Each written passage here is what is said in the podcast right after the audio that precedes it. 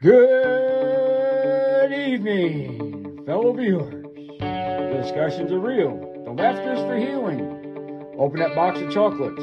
Grab an ice cream cone. It is time to sit back and enjoy the positively entertaining fun with our shrimp boat captain, our evening host, the bearded charmer, one, the only, the Guru Brando Hello, and welcome to Positively Entertaining Conversations. I am your host, Guru Brando. I'm a Virgo and enjoy running through the city with my weird friends. I'm a beardo with Southern charm. I'm from Texas. Don't hold it against me. I'm in Illinois now. I am a Mister who was a sister. That's right, folks. I am a trans man married to a trans woman. And I am one hell of a life coach. I have Beardos and weirdos. sometimes curious guests, Joe and Kristen. They are from the same family, 18 years apart. They have all kinds of family stuff to hash out, so let's get it on and get it podcasted. Here we have Team Goobers with me, Guru Brando, Rocket Man Joe, and the Goat Herder Kristen. All here for your entertainment, so join us now. Right now. Do it. Listen. Uh, what have you noticed about your sister besides the communication? Do you think that she's doing things that she wouldn't normally do? Is she participating more in things? I would not know. You wouldn't? She's here today. Do you think that normally your sister would let somebody record her? Um, maybe it depends on the situation. Do you think that this was uncomfortable for her? No. No. no Well, do you wanna- here. Let me tell you a reason why it wasn't uncomfortable for her. Oh shit. Oh crap. there we go again. Okay.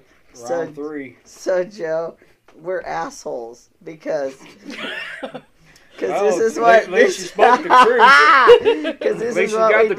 truth. This is what we did. She actually came in this morning and we recorded a podcast that I'm gonna post on Wednesday. So this was all staged. What so the like hell? I'm not even I told you I'm not even posting. Please don't die on camera. So I'm not even posting this podcast. I'm posting hers. So this is an April Fool's. This is a special podcast for April Fool's Y'all Day. can kiss my wide So,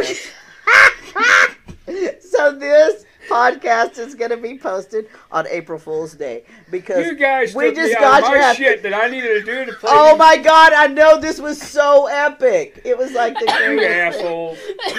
We got him. Oh, you he wants his mommy now. He's like y'all are too Fuck loud. that goat. So we got you. So she actually, whenever you texted me that you were going to come over something early, was up because she was at my mom's earlier. I was like, what the hell's she doing in Highland? but you didn't think the guru would get involved, and I did. I totally, totally snowed you. So you know this So means fuck it, I can go home now. you wish. So that means that you and I have to plan to get your sister back. Yeah, right. Good luck on that. Oh, uh, uh I've already got it. I've Oh. already, I already know what's going to happen. So we're going to get working on that, and then maybe this summer she'll get it. Maybe it'll be at the end of the year. Oh, But- goddamn. I'm in it for the long game. So we're going to get her long game. So just be concerned. I ain't gonna be trust any of you cocksuckers. um, that's old me, Joe. That's old me. I'm a much more adjusted um, asshole now. So uh, that just means that I won't be as evil. Mhm. Um, but I still think that it's funny as crap. soda, you. You did, I know. I almost felt like shit for a second, You but should. then I was you like, should. No. Forty-four ounces of shit. I know it's so good too. It's like the best one. Oh, that's so awesome.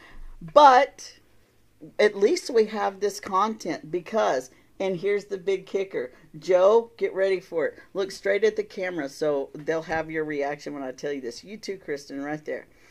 Okay, so the prank that uh, Kristen and I just pulled was we told Joe that the podcast that was airing tomorrow was going to be today, and he had to come meet, and so we could all do this together with the goat. But in reality, she came this morning. We recorded a podcast that I'm posting on Wednesday, and Joe's, the one we just did, will be posting on April Fools. Okay, so here we go. When Kristen and I recorded, I did not have my music on. Well, I had it on, but I had my speaker turned off. Never before has this happened, but whenever I went to play back our recording, in the background is the music and it's loud. You can barely hear our voices. And so, in, Good. and I know. And so, in listening to it, Beth came in and she heard it and she's like, Oh, look, you got April Fool's joked on by the universe. And it's like, you know, it does kind of figure. We did have some good stuff, and I'm going to try to salvage what I can. But I hope it don't work. I knew you were going to say that. So, Joe, we might have gotten pranked by the universe and you anyway. But I'm hoping to salvage it. If not, the one that comes out on Wednesday, our voices are going to be quiet and this music's going to be loud. But I'll try to work it out. But this one was pretty good, especially that last part, you know, where you Oh, got owned by us. Lovely. You gotta admit it was pretty good. So it was difficult for me to keep asking you if that was her whenever she pulled up because I knew that she drove a truck. Because we even went as far as to make sure that she parked in back so you didn't accidentally drive by and see her here. Whatever. But Freaking you know, circus of the okay, so I already am paranoid. I know what this shit means. The Hesses are about to kick my ass at something. If So, you don't see uh, Guru Brando in about two days, there'll be a hole dug out here with a shovel. I'll bury his ass. Seriously, you know, I can see it now. It's just you and Beth doing the podcast all of a sudden, and people are like, wait a minute, did Brandon transition again or something? What's going on? Here comes a new bearded charmer. yeah, right. Oh, so you're trying to bump me off and take my place. That's what it is. Kristen, was this as bad as you thought it would be with Joe? No.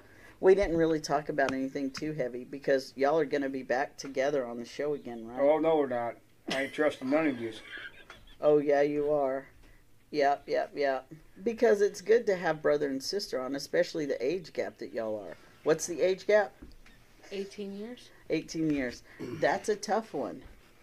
But she did say earlier that um, you have assumed the father role for her. Do you feel like you are that responsible? Not no more. I'm not.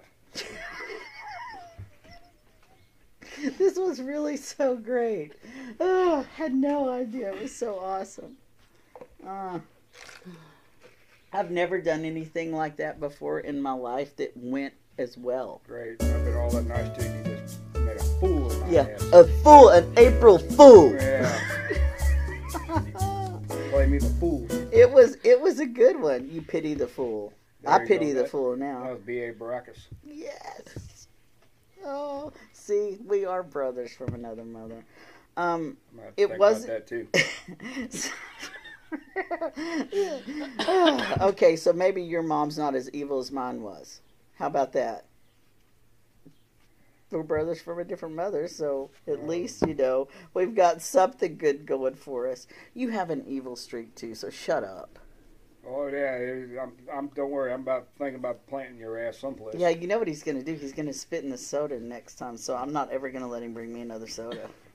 I'm gonna He'll- get a damn bat and release it. Oh my god, stop with the bats. I can't. I can't. Okay, so dad came in and told me that there's rabid bats.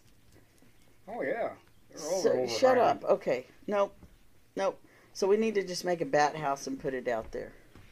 Don't you think we need a bat house, buddy? And I'm not going to get on the, the subject though, but when we used to live over 13th Street, okay, Uh huh. we had two bats that were Like residents, your pets? No, they were they were kind of sleeping on the side of the house. Ugh, Okay. Well, the next day that we went out there, they were dead. So then we did. We called Humane Society up, and they came out, picked them up, and tested them. And they were they were full blown rabies. You better be April fooling me. No. Mm-mm. Uh-uh. Well, you effectively killed the podcast because I'm now a paranoid mess. Good job, Joe. I am Well, I'm going just telling to. you, the truth Ooh. is that Highland does have very big bats. Okay, I am going to be putting myself in a bubble now. Thank you. You're welcome. I hate you now. Thank Okay, you. so you got me back. Cool. I love it. Damn it.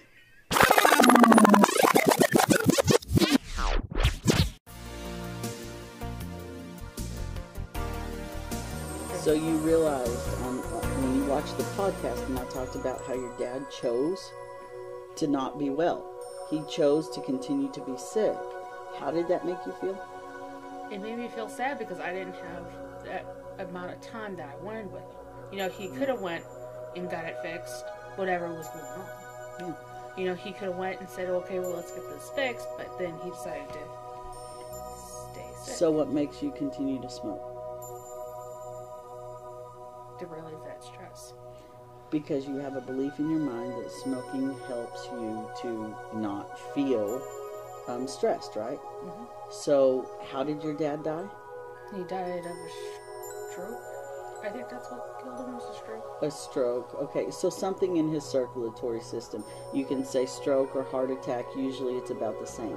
So what was his main um, issue, his main health issue? He had a quadruple bypass. Okay, so see, he had heart issues because what was his weight? How big was he? He was about 5'10", 275 maybe. Okay, so he was a big guy. hmm Okay. So did he eat fatty foods? Did he yeah, Yeah, so he- I mean, we he- know yeah. that he did, you know, so Yeah. I'm just beating a dead horse here. So he had poor health habits. hmm He didn't take care of himself. How old was he when he died? 63 or 60 63 Okay, so he still had a pretty good life. Mhm. I mean, he didn't die at 45 or 50. And he also didn't die in a car wreck. He was doing the best that he could. Mhm. He was doing the best he knew how. He wasn't thinking about you or Joe. He was thinking about what he enjoyed in life. right And that's what the ego is. And that's what you're doing too. right You then know, with it's him what Joe's doing too. yeah you know And with- me. Don't vape. yeah don't vape Don't smoke either. yeah or eat that But you But- understand what I'm saying. And my back's to all every everybody. Okay. That's because I conjure into to this. And oh, I want to point out this. See this right here? Hold on. That's my third eye. Okay, so my habit, because this is what we're talking about, right? Mhm. So my habit is this: I sit here when I'm working on um, a client program, and I sit here and I do this. I rub my brow. So I have a pressure sore right here because for two days I was working on a program, and so I was up overnight, and it was stressful. And so yeah, so Beth, my wonderful wife, drew the little third eye with a star in it because she loves me, and I dressed up for you. you wore tux I did wear a tux, You wore a and I don't dress up for just all my clients. So, just so you know, haha hear that joe you dressed up for me that's right. I don't ever dress up for Joe. Maybe, maybe I will. Maybe I'll dress up for Joe today because we are doing something evil. hmm So here's the deal. Because we're talking about bad habits, one of those bad habits that we have is trying to get one over on our siblings. and so this is what we have planned. Um, Joe is planning to do the podcast with us this afternoon, but this is her podcast. Now, April Fools, we're going to post Joe's podcast with her. But today, this week, on Wednesday, what the 31st, right? So the day before. Yeah. So Wednesday, this one is going to post because today's Monday. So he'll have no idea.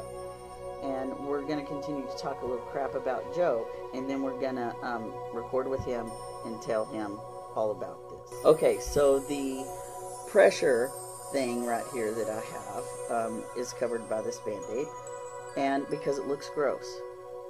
So if this is offensive to me, I have to assume it might be offensive to someone else, right? right Okay, so we were talking about your fingernail things hmm and you picking at your fingernails. That's a stressor thing that you do. Mhm. Okay, who has noticed it besides you? Because it's not like a third eye. right Not everybody looks at your hands and you can cover them up, right? right So who else has noticed it my mom. What does My- she say? She goes, "Quit that." So she's trying to tell you that's a poor habit and I want you to stop. She does, and then she's like, "Kristen, Kristen." Uh huh. So And why don't you just down. stop it? What makes you keep doing it? It's a stress relief almost. But I'm trying to break the habit, so I get my I do my own nails, and then I don't have to worry about you know if I do have to itch, I itch. I don't break open. Okay, so it's all about the sensation. Yes, Okay, we have to look at them now. Okay, so sensation. What sensation are you getting when you do this? What does it do for you? Because you It say it, itches. relieves stress. hmm Why is it itching? Why would you do it when you're stressed? it's just a habit that I've had. You see, do you see how many excuses you have? I will. Okay, so it's itching. it's itching. So if it's itching, stop doing it. Stop getting fake nails. I don't have fake nails. Mine are, mine are great. They're dirty. Don't look at them. okay, so why do you get fake nails? Tell me right now. Because that's the problem. You say that they're itchy. But if I don't have these on, it actually breaks open my skin. Oh, okay, so you have the fake nails as a way to protect yourself. Yes. So you're spending money to protect yourself from yourself. Yes. That's cute because all women do that. Yep. okay, so what would be a better solution for you than picking at your nails? What could you do besides pick at your nails? Not pick at them. Well, thank you, Captain Obvious. I mean, for real. But what would be a substitute? Because you can't just take something away and not fill it in, because in your mind will go right back to the habit. So you have to replace the habit with a healthier thing. It's kind of like you don't want to stop eating chocolate cake because it's delicious, so you look for fat-free chocolate cake, right? If I don't taste the same. It doesn't, but you still. Do you want to die of diabetes? No. All right. So that's when you make that choice to either be healthy and comfortable with it or be unhealthy and comfortable with it. But either way, you have to find comfort. Right. So you're you going to choose to be comfortable like your dad and not be healthy? Because that's what you're choosing. And it offended you on the podcast because you're doing it. Right. See, you're upset at your dad because he didn't stick around long enough. It's the same reason I was pissed off at my mom. Right. You know, my siblings are six and seven years older. But guess what? No matter how long he lived, Joe would still have more time with him than you. Right. So why are you complaining about it? Ask yourself that truly. What are you missing? Because it's not time. Because time is relative to that situation we just established. You're younger, so you automatically have less time with him. Right. So you're pissed off that he just didn't choose y'all. Right. I You're- wish I wish he just would have went and fixed what was wrong instead of to me just like giving up. Did you hear what you just said? I Fix what's wrong or give up. Do you see why you're offended by it? Yeah. And look, we're already recording. That was our we need to be recording thing. there. So we're on schedule. Okay. So what do you think the number one thing is that's offensive to you about him not taking care of himself? Why are you offended by it personally? Because he always preached to us about taking care of ourselves. So he was telling you to do what he says and not what he does. Right. Do you tell that to your kid? Yep. hmm How's that working for you? Mm, okay. Is it? Because it didn't work very well for him, did it? So the facts are this children do not learn from what we say as much as they learn from what we do. We talked about how you picked up the smoking habit. That was your mom. Mhm. Your mom dealt with emotions by smoking. And you saw that. What was her um, way to let y'all know that she had had enough? She'd walk outside. So as soon as mom went to smoke, you knew she had enough. When else did she smoke? Was it just when she was stressed, or was it every hour on the hour, or, or when she was talking on the phone, or what could you witness?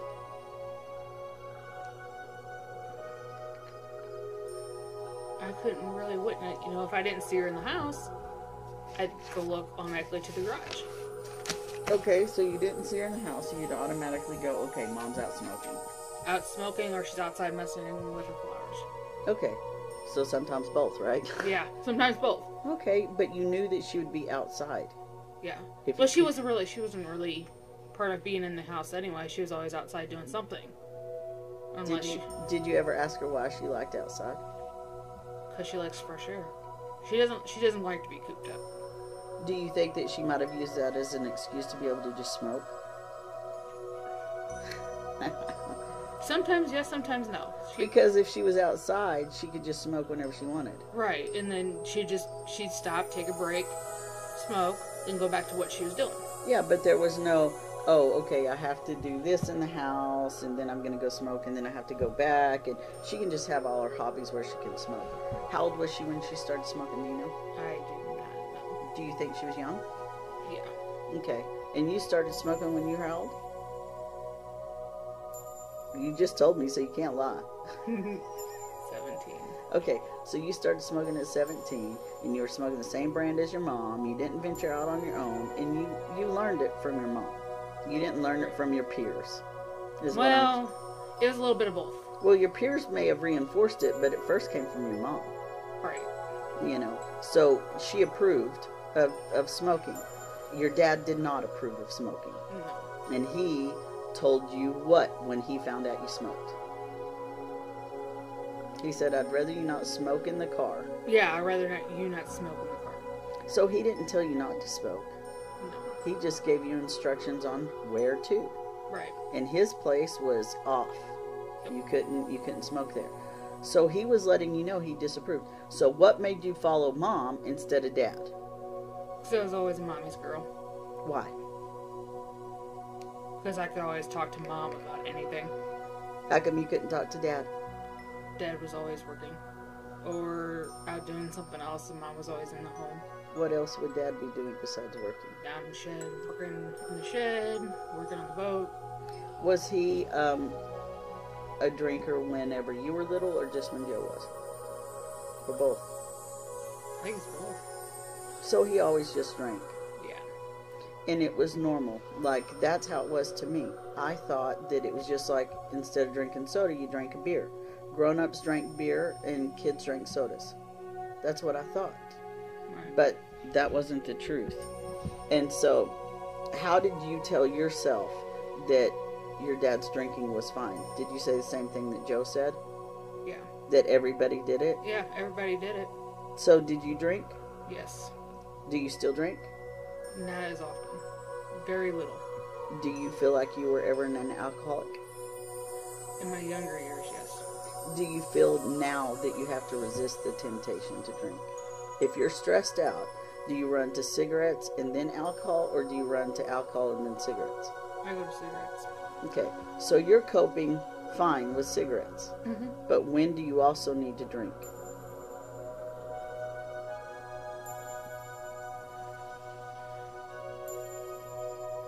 Just depends on the day. I mean, lately Is it wine or is it beer? it's wine. It's it- occasion- wine. Occasionally, you Bill. girls Or beer. But, Burr. burr. Burr.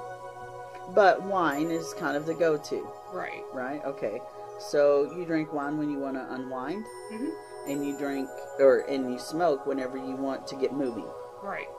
because you know nicotine's a stimulant alcohol's a depressant Mhm. right okay so what's the balance what do you do when you don't have either I don't know. Dude, it's because you've never done it right I I haven't done it. No. okay so that's where we want to get back to is we want to see what you could replace either of those with so that means you have to look at yourself so first thing i want to do is you are very creative which is one outlet that i believe would be good for you instead of smoking or drinking or eating crap that you shouldn't eat because that's how your dad died Right. your dad died because he had a shitty diet right Right. do you have a shitty diet Yeah. i do too Yep. I well, it doesn't help because of COVID. So and we're using that as an excuse. yeah, a lot of people are. Oh my God, I've been using it as an excuse for months now, and I am now 60 pounds over what I was. 60 pounds. I'm about 20. So yeah, I need to get my butt up, and and I'm working on it. But you know, baby steps because I'm still a little paranoid. I haven't got my vaccine yet. Are you getting the vaccine? I'm already vaccinated. Oh yeah, that's right. And Okay. and yeah, and so I have not gotten the vaccine yet. I want to to have the one dose, but we'll see. I know, but they are taking. I've been trying to hit the um, appointment, so at least I'm making an effort. The kids are about to get vaccinated. Beth's about to. So then Kids? I'll feel. Yeah, sixteen and seventeen. My kids. When is that going? Oh, it's we got a little thing that said that from the hospital. Oh, Yeah, Well, the, that's news the Madison. County thing is open, so you have to yeah schedule. I'll show you. I'll show you. But I want to get to what I was saying. So because you're creative, you made me something very cool because we're gonna play a trick on somebody. So here is what you did. I'm so excited.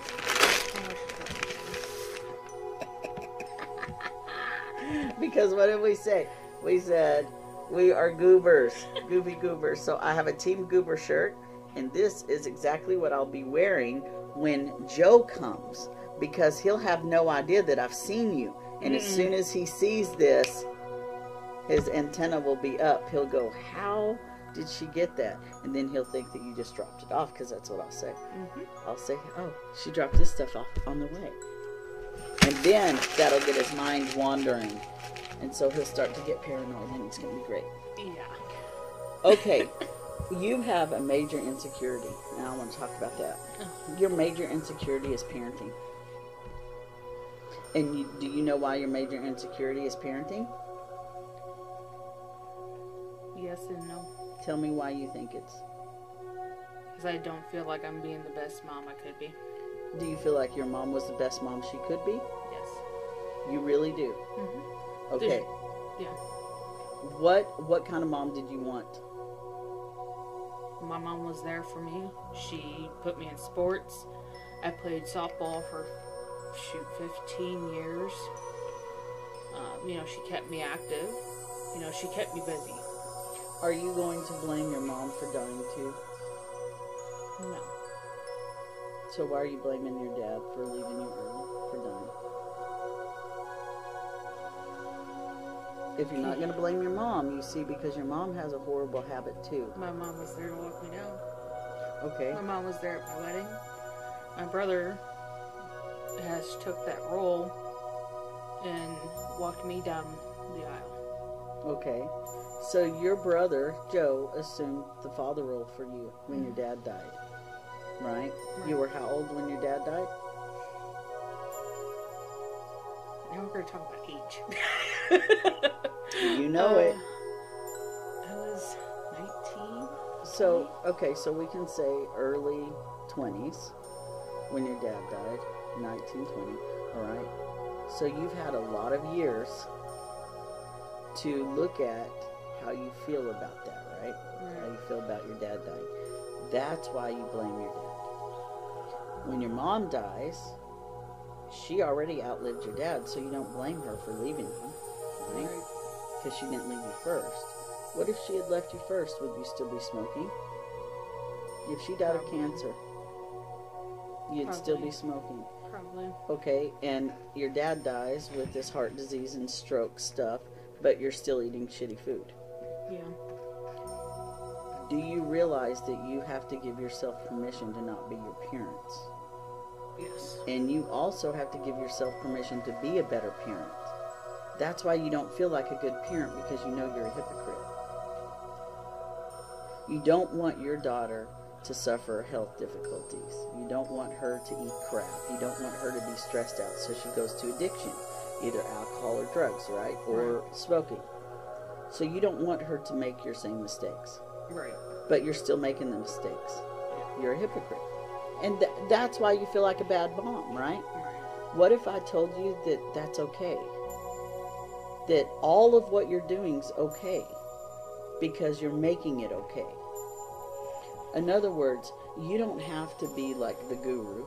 You don't have to um, have organic meals and eat vegetarian, right? You, you don't have to do that because that's not who you are. But what you have to do is exchange one poor behavior for a better one.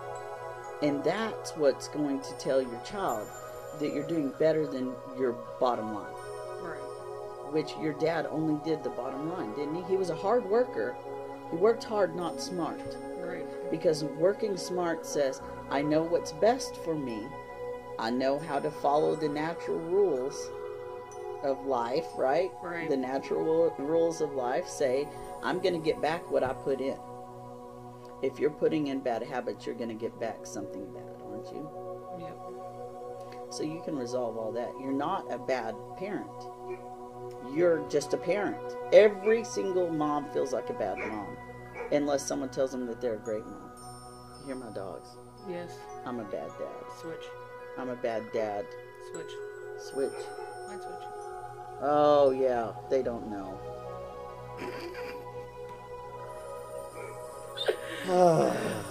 okay, so you have goats. Yes, goats.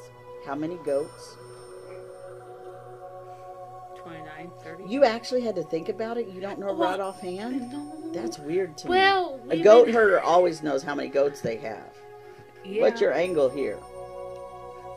That's my angle. Why are you trying to pretend like you don't know how many goats you have? Um, Are you ashamed? no, I'm not ashamed of them. I'm just. You really I, I gotta remember? think who's in what pen and how many's Oh, in that gosh. pen. Okay, so you started out with how many goats? Bingo's original sex. How long did it take you to get to 30? Because we're calling it 30. Well, months or years? Oh, Um, weeks? about about a year. Tell me what you love about goats. Because I love goats too. I'm They're so cute when they're born. You, they're like little babies. I was cute when I was born too. They make a lot of racket. Yeah, especially when they're hyper. Yeah, yeah. And do you know that we as pet owners can make our pets neurotic? Our pets start acting like us. Have you noticed that? Yes. Okay, it's the truth because we project our feelings and we manifest that energy to our animals. And like my sister, she has three dogs and they're neurotic and needy because she's neurotic and needy. Just like the ankle biters. So tell me what your goats are like. The the ones that you have the most influence on. The baby in the house. Oh. So how does he act? Um, he he's cool, calm, and collected at times, and there's times where he's jumping and barks like a dog. So he acts like a goat and a dog. Yeah. So he's a, he's a trans species. you have a trans trans species goat. and he actually learned to bark just like Carly Yeah. other day. It's awesome. You know, we we've watched the videos of the goat and, and I'll have to post some of it. But um that tells you right there that we can adapt to situations, right? And Right. even animals can adapt to situations. So you originally brought him into the house because he was failing to thrive. No, that was Amelia.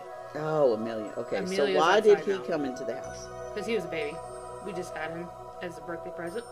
Okay, so he was intended to be a house goat Yes, just for for pet. for a pet. And What do you do with the other ones? The other ones are all outside. Um, we got six. Why are you raising them? Do you raise them to show, to sell, to butcher? To, uh, raised to sell.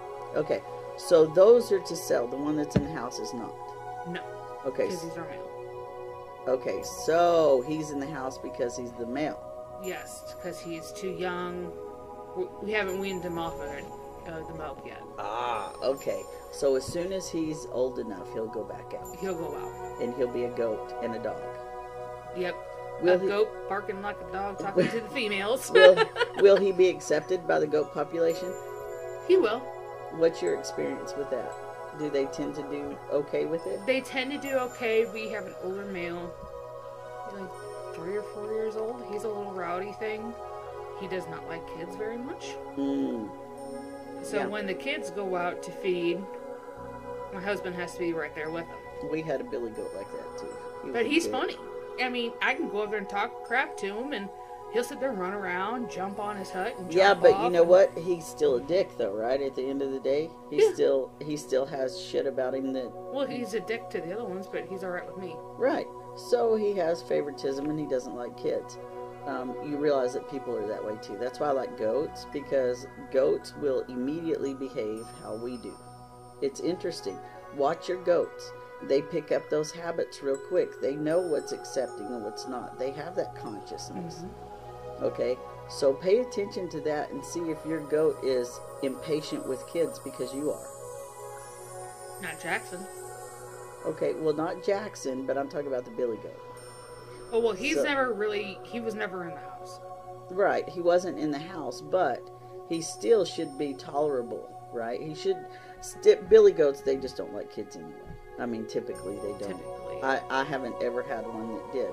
But could you teach him to be more patient with the kids? At his age, no. Okay. Why do you say that at his age? No. How old is he? Four to five, I think. And so you really believe that old animals can't learn?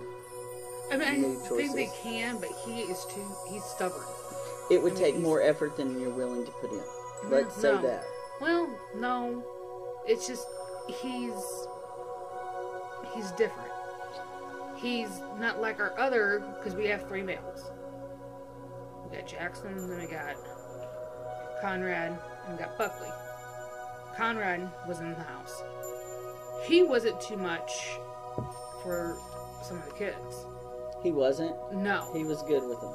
he he was pretty good, but we don't think Buckley was as tame as they say he was. Okay. But you don't want him fully tamed either. Right. No, not But- especially if you're going to sell him. Right. You know. But yeah, I get the idea. But the notion behind it is, do you feel like if it was worth it, if you had little bitty kids or you had grandkids, you'd probably want to put in effort to make sure that he wasn't hurting them, right? Right. Right. But this is one of those situations where you're like, ah, he's old. You know, we're not going to mess with him. And, you know, I don't really have a lot of kids out here all the time, so we'll just let it go. Right? Right. But we're encouraging the kids to come around and to still kind of be there, but he gets up on his hind legs and hunch. He does that with my husband, but he won't do it with me. Well, that's because you don't accept it. You don't react to it. Everybody else does because they should. You see a goat coming at you and you react, right? Yeah. What makes you not afraid of him? Well, I already got bucked in the butt by one of them. But what makes you not afraid of this billy goat? Just because what? You know you're stronger, you know you're smarter, you know you're faster. What makes you not afraid? You gotta ask yourself, why am I not afraid of him whenever he acts a fool? Because I already got bucked in the butt once. So you know what it feels like. Yeah, so I know what it feels like. So you're not afraid of it anymore. No. I'm not afraid of it because I know how it feels like and it doesn't hurt as bad, but this one's a little bit bigger, so Okay.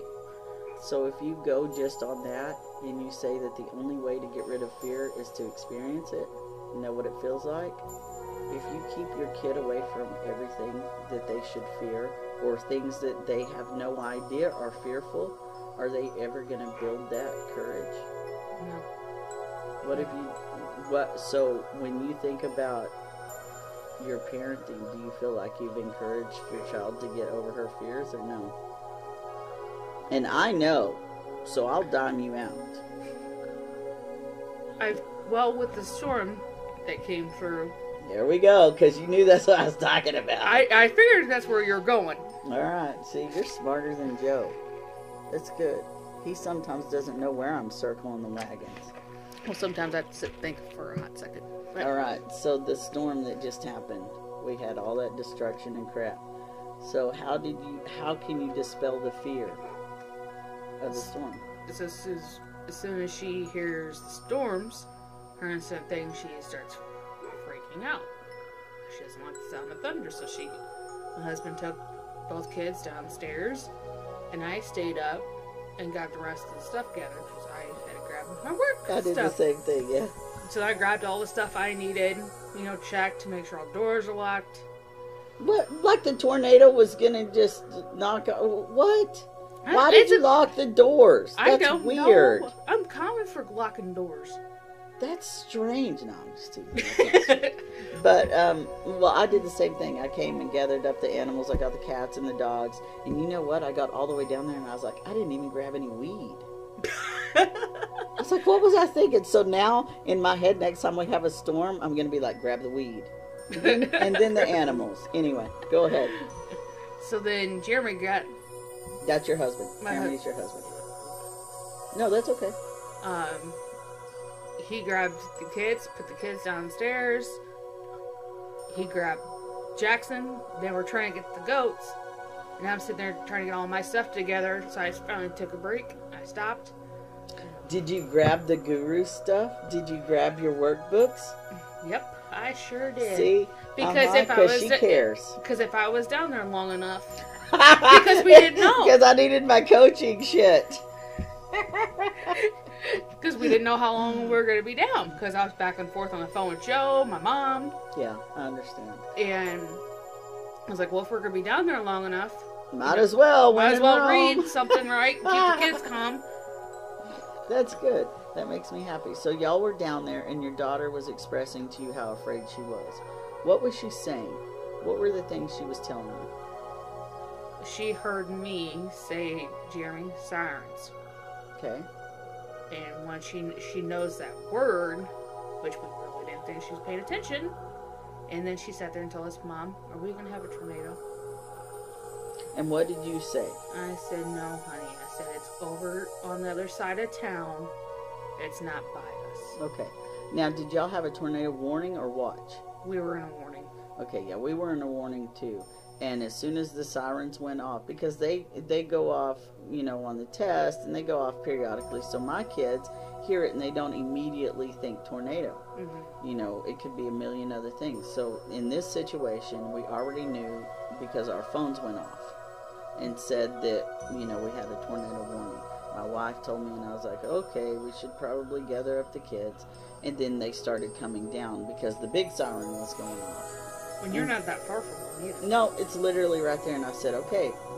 My son was super freaked out. Now, I already knew because I had been watching the weather. I'd gone outside and looked around. And I've been in tornadoes.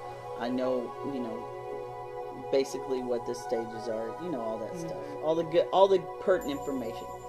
So I took him outside and showed him around and, and told him, you know, what we could expect. And I was like, this is what's going on right now. Now we were safe, so we were, we just opened the door and stepped out on the front porch. I don't want people to think I took my nine year old out during, you know, a tornado warning.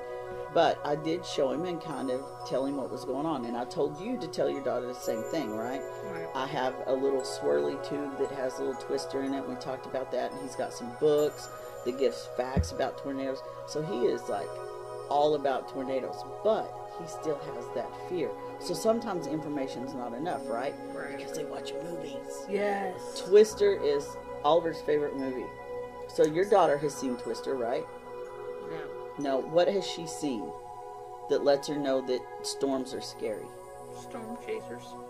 Okay, so Storm Chasers is one of those reality checks for a kid because they don't understand adult language and they don't understand adult anxiety or fear, right? Right. So what they see is just entertainment, but then they realize it's real because it's a reality show, Right. right? So they don't understand that sometimes on reality shows we make things more grand Mhm. than they really are, right? Right. Because we embellish stuff. Even when we talk to each other, we embellish stuff. So, have you talked to your daughter about how real certain things are on TV? Yeah. So, you talked to her about special effects and how there's a sound stage and, you know, that sounds are louder, you know, because, or they're somebody chopping a cabbage instead of, you know, the stuff actually happening instead of somebody Yeah. getting beat up Well, yeah. stuff like that. So she understands that it's not always what it appears, right? Right. I talked to you about that earlier because you said you have a fear hearing destruction like snapping and popping and stuff like that, right? Right. So you know that it's not always destruction, right? Right. Because a hammer can hit a wall, it can be put in, a nail. Yeah. I'd still jump, but you know, it's just just the noise. You don't know if it's destruction or if it's you know, like you said, hammer and a Or nail until- construction, right. Right. So noise to you just equals bad. Disruption. Yeah. So you might want to think about that piece. Because noise, for some people, is just an indicator, right? An indicator of what's happening. hmm So do you actually think about what's happening when you hear sound? Sometimes. Like, Like, when a train goes by. okay, Sometimes that's really loud, and some days you can barely hear it. when my dogs were barking, what did you think? It was dogs barking. You're around dogs. It Yeah. doesn't shock you. No. So maybe the sound of the unknown is Yeah. what bothers you, right? Right. Or you hear this loud screech in the woods. So it's just when you can't see it. Yeah. Okay, so that would be anybody's fear. Do you realize that? Yeah. People fear the unknown. Mhm. So then your brain goes, what was that? Right? Yeah. Or what the heck? Do you ever listen with your eyes like this? Yeah, I do it all the time. I do too. Or I tur- hurry up and jerk and turn around like, what was that? Okay, see, hurrying up and jerking, that's the wrong response. Mm-hmm. You know? And you have to say, why am I so triggered by sound? Especially unexpected sound. Were you abused? No. You were never abused at home? No. Were you abused later in life? Have you ever been in an abusive type relationship? Be honest. Be honest. Be honest. Mm. Come on. Yes. Okay. So do you understand then why you might be triggered by sound? Mhm. Unexpected sound. That is something what you did was exactly what I expected because most women feel so disempowered and embarrassed that they were in an abusive relationship that they won't admit it. And I have to tell you, I've been in several abusive relationships as a woman, never as a man.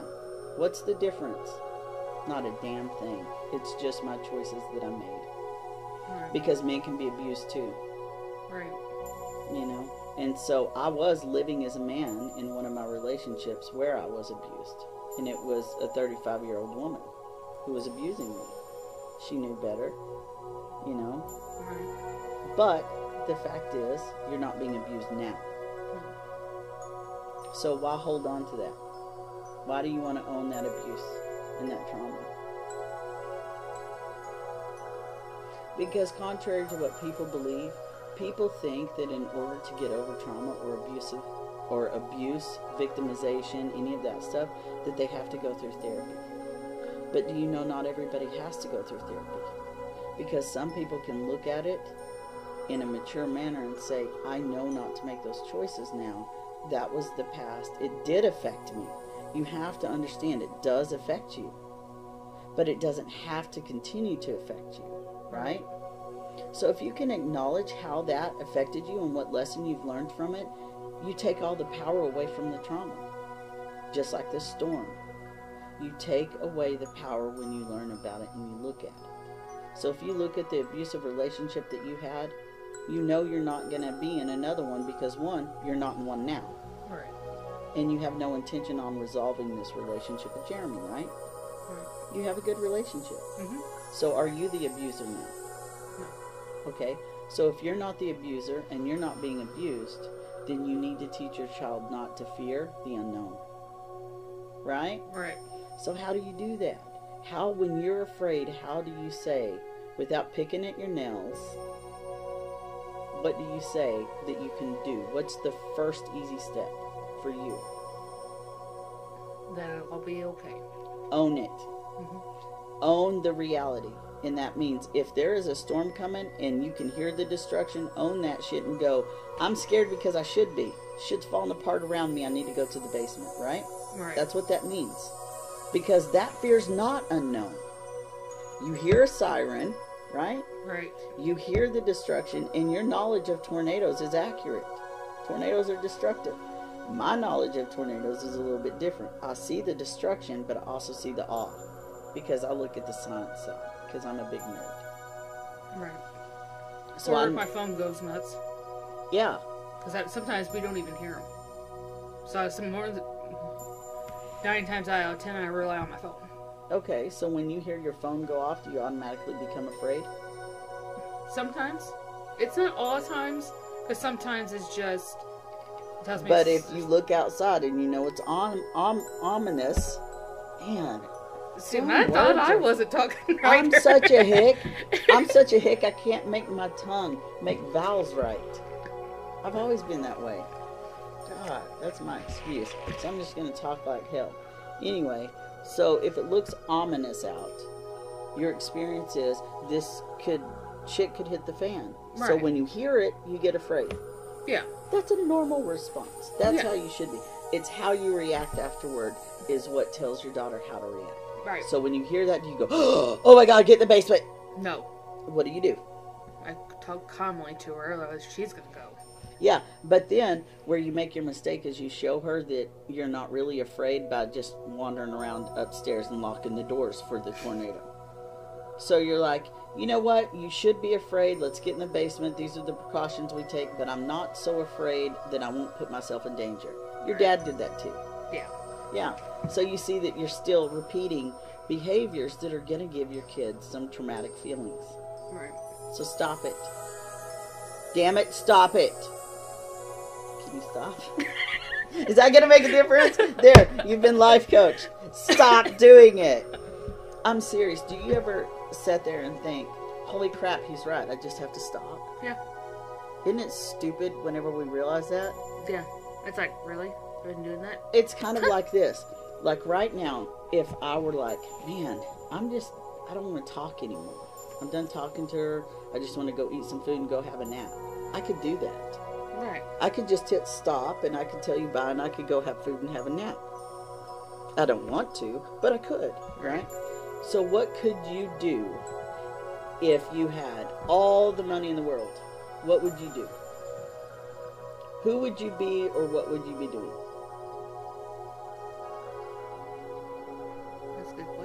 Would you have 60 goats instead of 30? No. We have plenty of them. Would you have a new house, a new car? What would you uh, would you get a new profession? I would probably go back to school. What would you do? Go to get my RN. So you would if you had if money were no object, you would go get your RN. Yeah. So why are you not getting it now? Just money? No, it's just.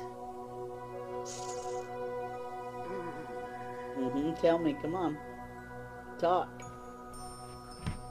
I want Kylie to get through more school before I go. Because it's a dedication that you don't have the time for right now. Yeah. Okay, so when does that time frame present, do you think? Because Kylie's always going to need stuff because she's your kid. Right. When she's more older. How, what age is that? Oh, I don't know yet. Maybe, Say 12. 12's a good age. yeah, 12. So No that's- school age. So that's five years. So if you add five years to your age, do you want to be getting your RN in five years? At that age. Think about how many RNs you know that started their career at that age. Know, quite a few. Okay. So when you think about that and you say, I'll be that age, does that feel okay with you? Yeah. I mean, I want her to be older and more dependent before me dedicating. She's seven. yeah. She'd be 12. Right. So she's 7 Mm-hmm. right now. So what does she need to be more independent in for you to have time to go back to school? Just everyday things. So she would need to have transportation to and from school, Mhm. right? So that's not at 12 unless she rides the bus, Right. right? So when she starts riding the can she ride the bus? Not currently. No. Okay. So then you're going to have to have somebody take her to school. Right. So even at 12, even in 5 years, you're going to have to have somebody take her to school. Well, by then, I would think she'd be okay to go on the bus. Okay. Oh. Oh. Ah, okay. So see, there's the control, right? Yeah. She could ride the bus right now, couldn't she? Why? COVID. What about COVID? She can't wear that mask that long Why can't she? because it bothers her and gives her headaches. Oh, okay. But other kids can. Yeah. Even- other, yeah, other kids Even can. even though even it might bother them too, but they can because they don't have parents that drive them to school. So they don't have a choice, right? Right. So if she didn't have a choice, she would wear the mask and ride the bus and go to school. Right. And she would just have to complain about being uncomfortable. Or complain about having a headache. That's still being uncomfortable. So she needs to learn to take measures. First of all, figure out why the why she's getting the headaches because that's not normal.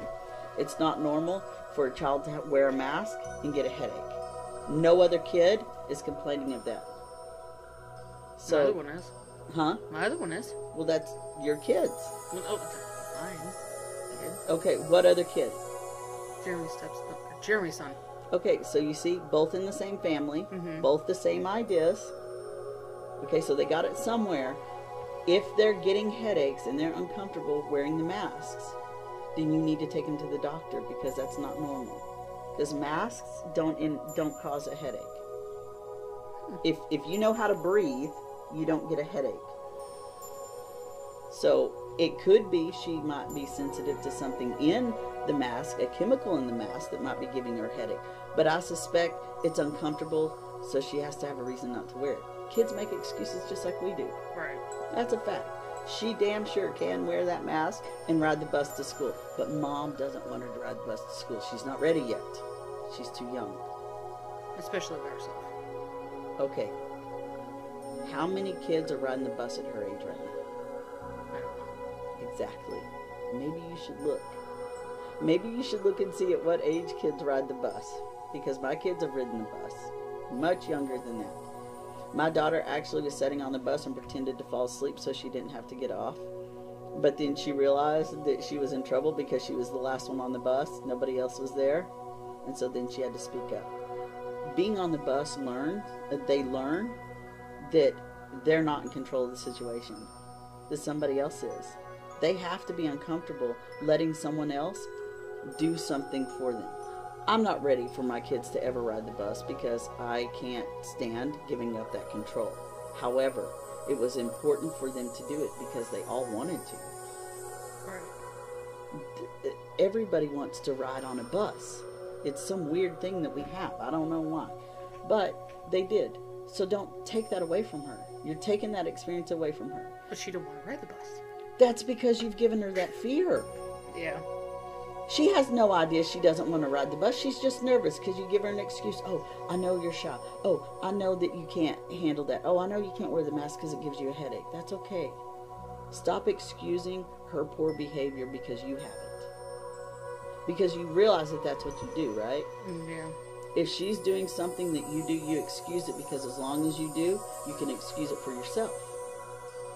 So, what's your excuse? What's your excuse for holding on to that control with her? You said she's not ready, so that means you're not ready. Whatever you're telling to her is what you're telling to yourself. You got to remember that. If you call somebody else a bitch, it's because you feel like a bitch. Right. Okay, so if you're stepping outside of what your idea of functionality is, if you're lashing out, you're lashing out because you're affected emotionally, right? Right.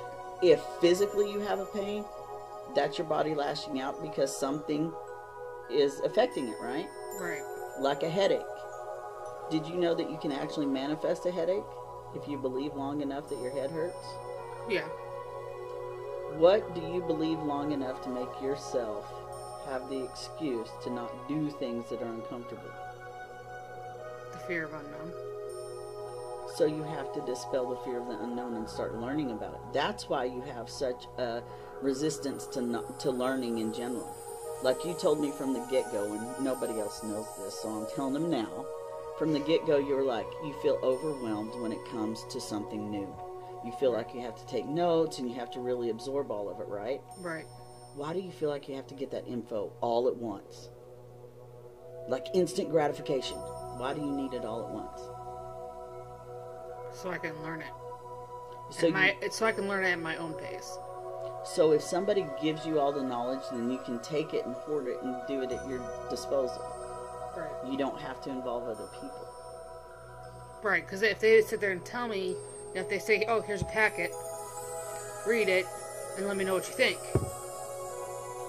And that's exactly what I do. Yeah. Because I'm not going to hold your hand. Right. Because I'm not an enabler. Right? Right. Okay, but whenever somebody says, hey, here's all this crap, I want you to do it. What if I gave you all four workbooks at once and said, here's your personal growth program, work it?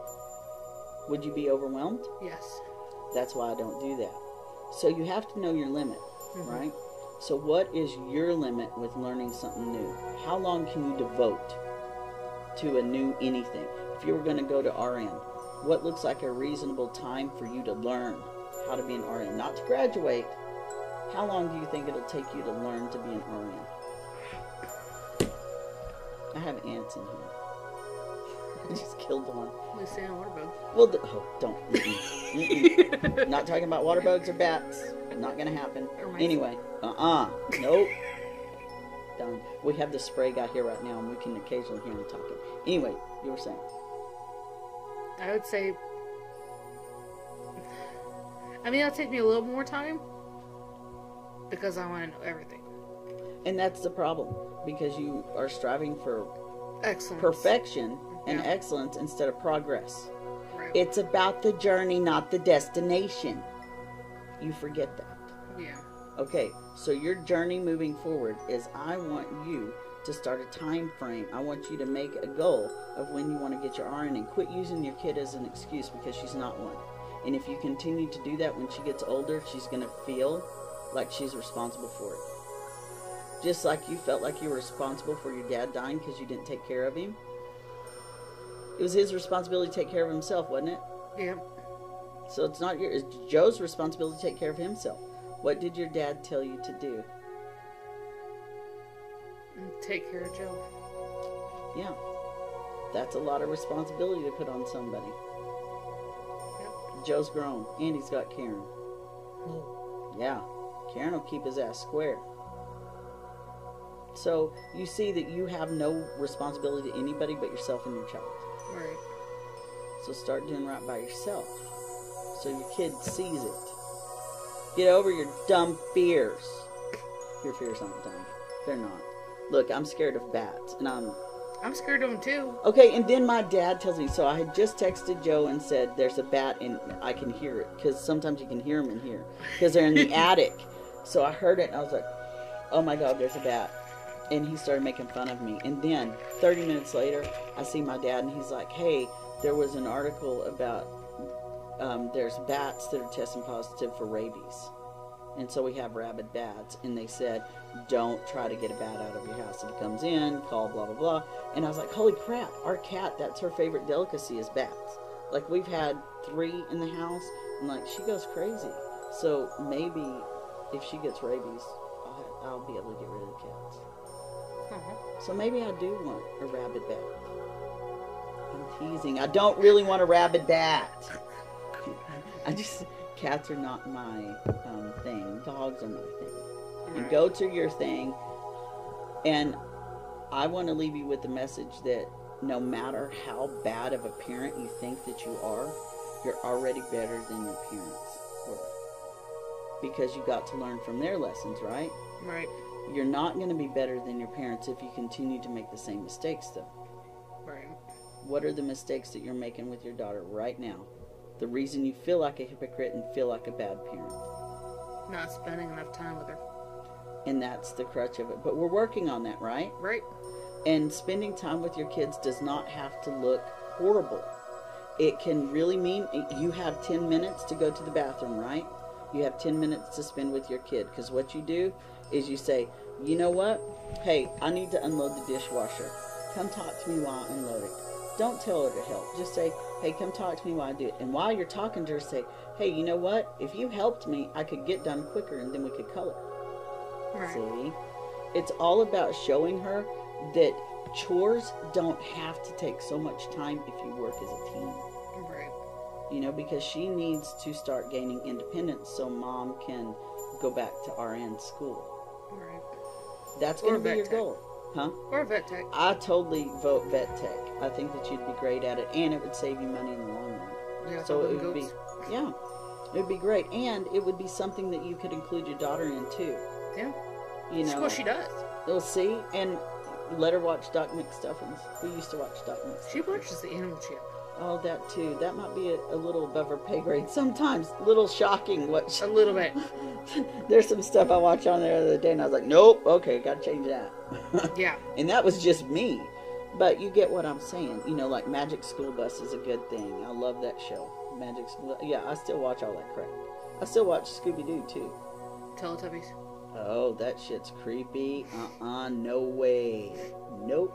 Not that, not the Wiggles. That stuff is all like my doc or Booba. You weren't around for Booba, were you? Google that shit. That's gonna give you nightmares. Nope. Booba is what my kids were into. Creepy stuff. Mhm. Um, were you? You said you were really nervous whenever you're coming to do the podcast. Now the fear of the unknown's gone, right? Yep. You feel like you could do a podcast again? Yeah. See, and that's what it takes. If you did this, imagine how great it's gonna feel whenever you can look at your kid and say, "This is what I did. Now watch me. Watch me on TV talk about you." Yeah, she's already she's already ready for it to go live. So, what do you want to say to your daughter about your relationship with her moving forward? Mommy's working hard, girl. And you know what? Your daughter's working hard too. She just doesn't know it yet. Right. Because she's doing what she's supposed to do. She's being a kid. Like I told you, sometimes you gotta let your goats be goats. Sometimes you gotta let your kid be a kid. But sometimes you've got to let your inner child out too. Right. And you can't do that. It's hard for you. Oh, I let it out the other day. Kylie was laughing. Oh, what'd you do? Tell me. Really? Yep. this is what we do. She told me to act like a goat. There you go. So we were talking. I was talking to the goat, and then she'd make a noise, and then the goat would go run into Harley, and the goat would talk to Harley and go burp burp burp burp burp. It's so cute too. I love it. I can't wait to post the video and see what other people think. We're going to talk more about the goats with Joe. We're going to talk about a lot of stuff with Joe. What do you want to talk about with him? Where do you want to get him? What does he need to work on? Oof. Being Joe. Being Joe, he needs to work on being Joe. what does Joe know that we don't know? And that's always the thing, you know. He has perspective that you and I would never have because he was in the depth of grief with your dad and in the depth of depression and had a child, you know, that had special needs. Right. He had a trifecta going on. And so it's wonderful that he is where he is right now Yep. because some people don't make it out of that. Go for it. So one of my friends in high school, she we knew she was different. She always, you know how they have this thing. Well, if you're a girl, you need to dress like a girl. You don't need to wear boy shorts. Yeah, and colors, certain color like pink and yellow, stuff like that. and all these other colors. Yeah. And she would always wear boy shorts and those tank tops because it, was comfortable for Yeah, her. yeah. And you know, she came out to me and some other my other friends. Wait, about what year is this? 2007, Okay, 2007. and she's like, you know, I don't see myself as a girl. I see myself as a boy. And she goes, but I'm still me. I just need to be what I think I need Right. and what I'm comfortable with. So we all accepted her, you know, because I mean, it happens. Yeah, I mean, you are who you are. yeah. And so she started dressing, you know, like a boy.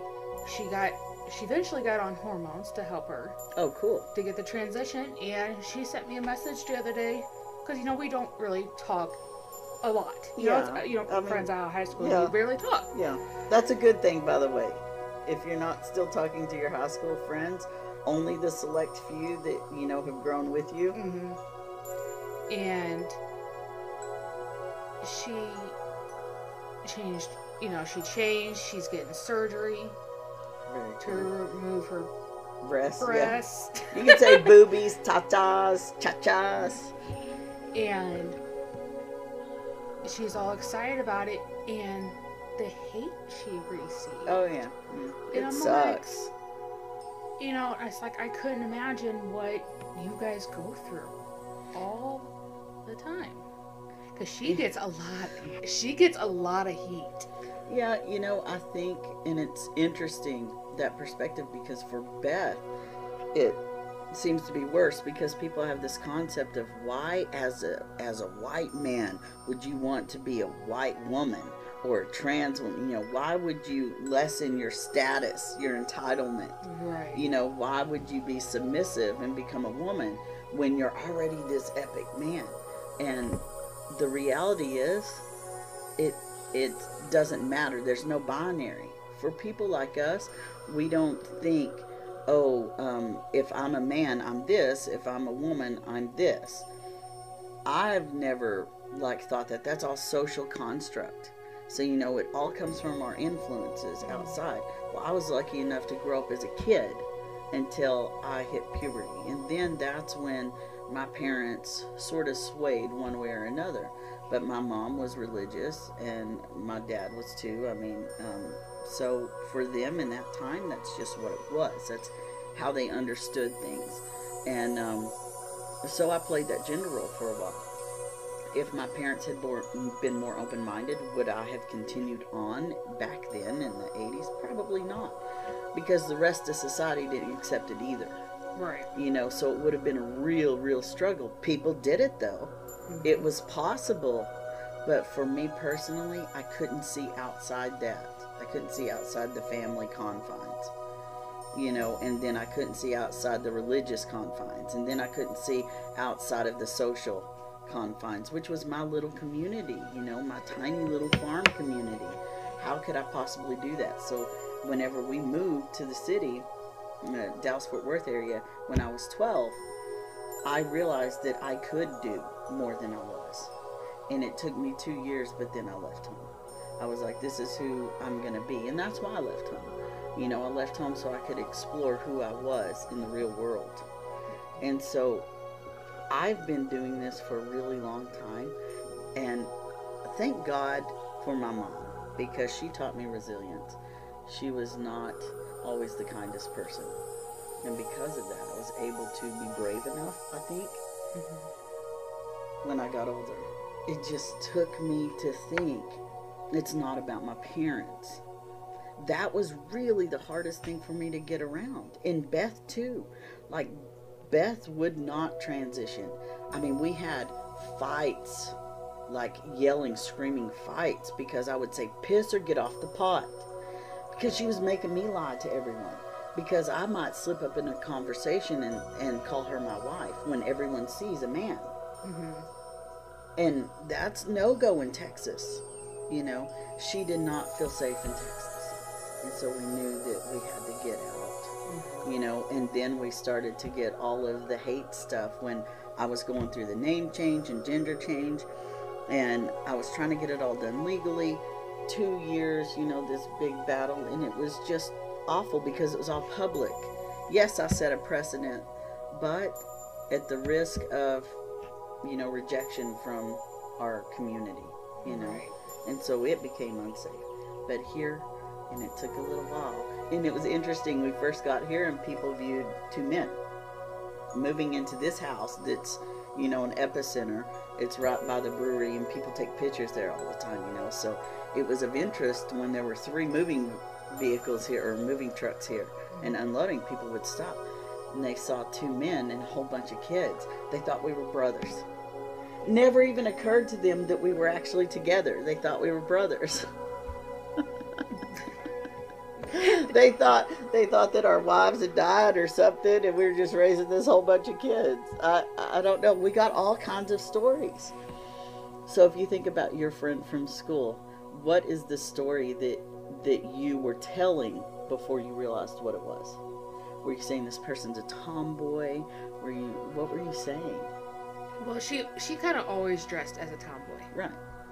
Um, we didn't really kind of grasp it until it was getting to like wearing because we all had a sleepover one time, and we realized she didn't have underwear. Mm. hmm She had boys boxers. Did y'all assume that she was just a lesbian? We did. Yeah. We all See? we all first all thought, trans men. That's awesome. I'm so glad you said that because it is a really weird belief that all trans men were lesbians. It just so happens I was.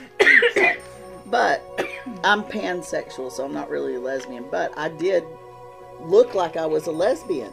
I was actually just a straight man right. you know but it's hard for people to distinguish because then they don't understand what makes a lesbian not a trans man Right. That it's.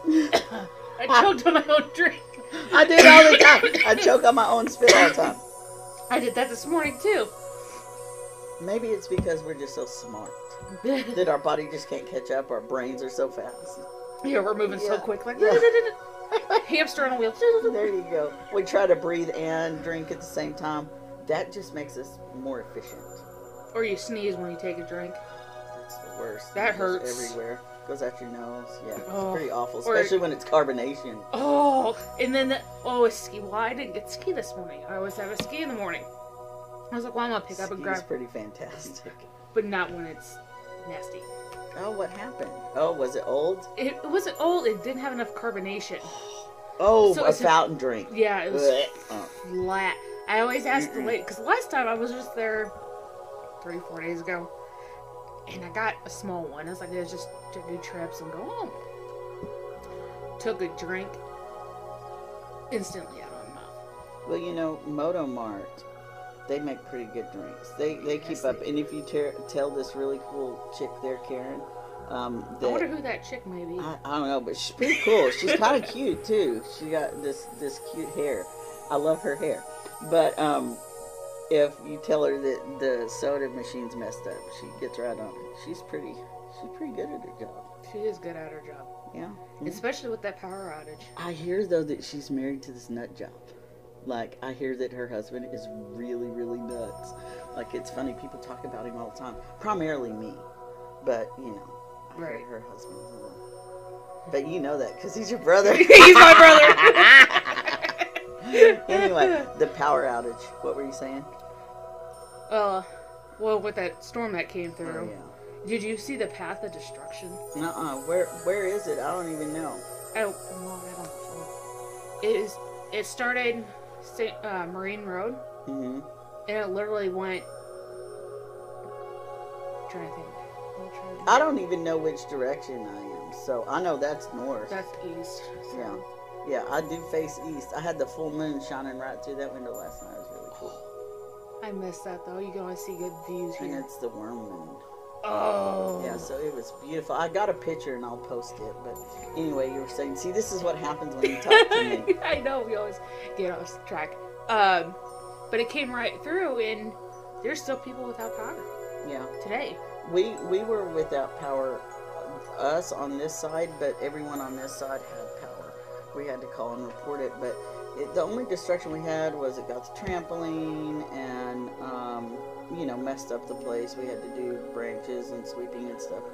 But we could have lost this big tree that's next door. It could have fallen on the house, but it didn't. Ooh, that's something. Let me tell you about that. My dad is the world's worst about going, what if?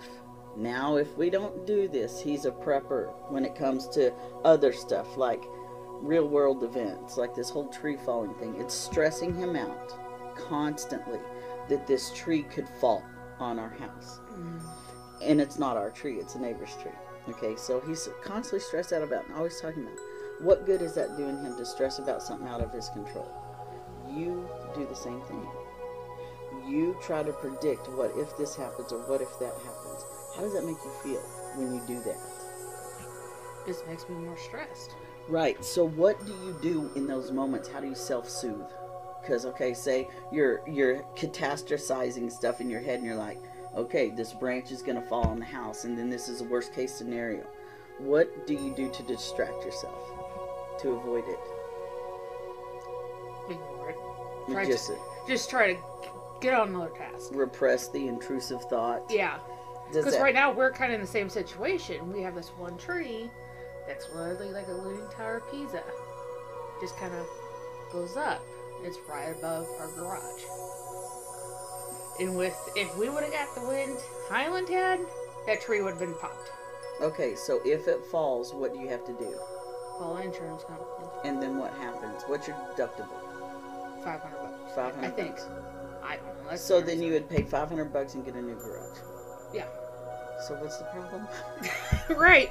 But I mean, it's just kind of like, well, because it's my truck. Okay, Jerry's here's car. the thing. But look, all right. So how much um, would it cost to get the tree cut? More than the deductible. and there's your answer, right? Right. So that's what insurance is for. You take the risk because you can't control everything. Right. And that's what they know. The insurance company is there because they know you can't control the neighbor's tree and you can't control Mother Nature. What you can do is decide whether you're going to maintain the tree so it doesn't die or whether you're going to get rid of the tree if it is dead, right? So Right. those are your decisions. But then you make that based on your ego and you say, okay, I have this amount of money I can devote to it. Am I going to take the hit and get a new garage because that's what I pay for for insurance? Or am I going to go ahead and get it cut or cut it myself so I don't have to deal with the hassle?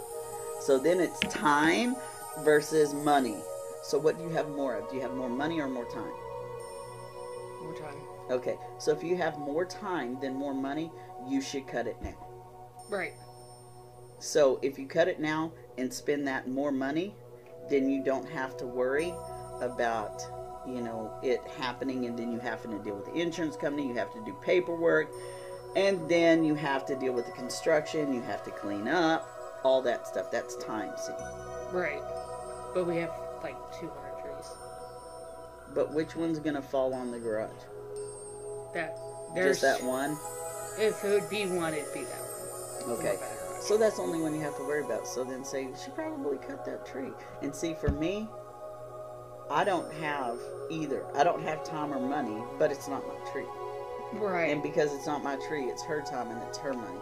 But we do have to have a conversation about it with her and say, hey, you know, what do you want us to be responsible for? Because we want to go ahead and nip this in the bud before we end up with an insurance claim because we don't have time. But we're also cheap. We don't have money either. So let's see what we can do about splitting this bill or something like that. You see what I'm saying? Right. That negotiating thing. Right. Which one? That's. What, you're the second house or third house? Third house from the brewery. But there's one house on the corner here. Okay, so you're. Yeah. Yeah, so it's and it's three trees right there. So Joe's house got some damage. Karen's husband. Your brother, My brother. his house got some damage. Yeah, the shingles. Um, Olivia's car is all dented up.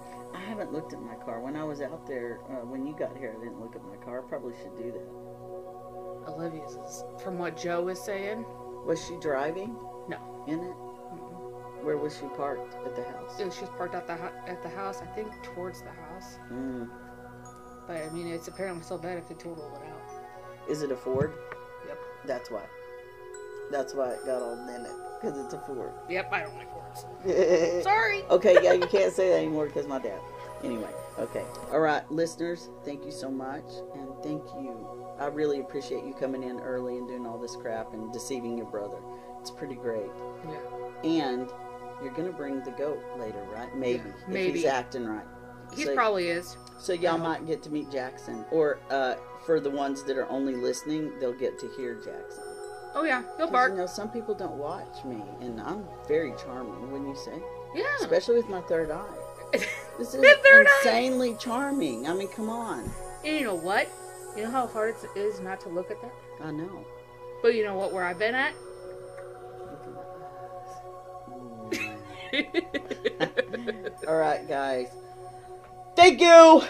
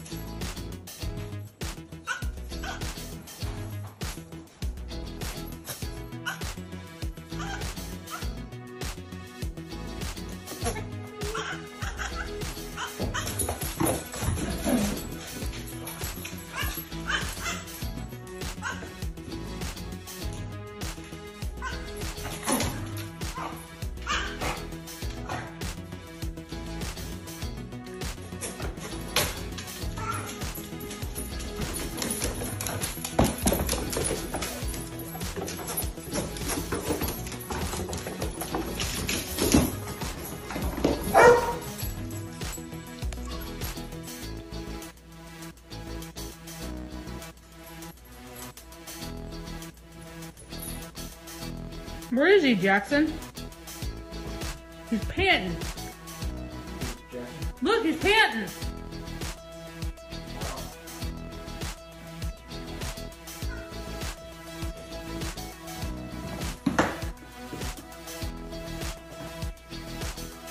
Ladies and gentlemen, you to make progress in your life. Need help clarifying your goals. The help is here. Reach out to sgpathways.com for further information